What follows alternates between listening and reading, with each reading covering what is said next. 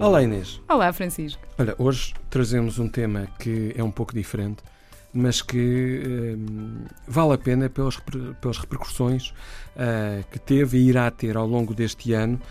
Um, e, e, estamos a falar uh, da carta dirigida aos bispos pelo Papa Francisco e que foi divulgada a 18 de junho um, exclusivamente sobre ambiente e alterações climáticas. É sem dúvida um marco inovador, porque nós, como é hábito, não falamos de questões religiosas, mas aqui é só para alinhar, porque de facto, eh, até neste campo, uhum. estamos totalmente um, orientados para práticas. Exato uh, mais sustentáveis.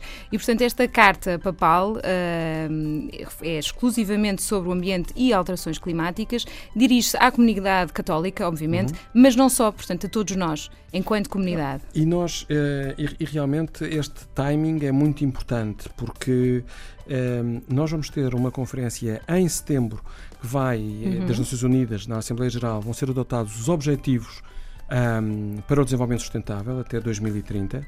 E, e depois uh, vamos ter a, a, a, conferência em Paris uh, em dezembro relativa às alterações climáticas e, portanto, há aqui uma, um, uma oportunidade de, de, de discussão e de eh, muito importante à escala mundial. Para levantar mundial. algumas questões, porque algumas dessas uh, das questões abordadas são temas como a biodiversidade, a água, a poluição uhum. do ar, uh, questões relacionadas com a energia, os resíduos e também a tecnologia. Portanto, há aqui uma aproximação óbvia não é, entre a religião e a, e a ciência. Sim, um, muitos dos dados que estão em causa, aliás, o título da, da, da, da carta é Uh, da encíclica é, é, a nossa casa comum, não é?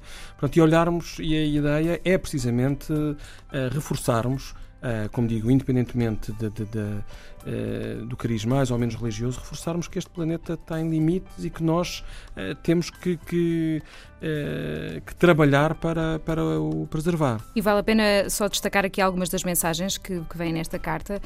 portanto, sublinhar nesta carta em que o Papa Francisco sublinha as causas e as consequências do, do aquecimento global, uhum. defende a substituição dos combustíveis fósseis pelas energias renováveis, mas também critica os sistemas de comércio de emissões de carbono.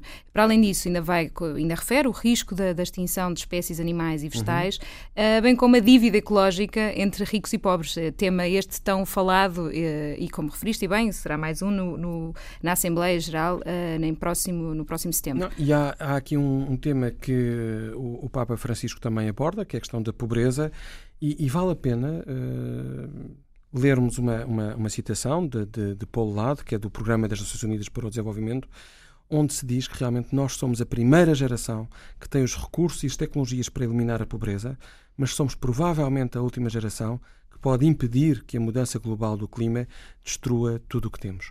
É, portanto, para este verão, uma oportunidade de reflexão que o ambiente agradece.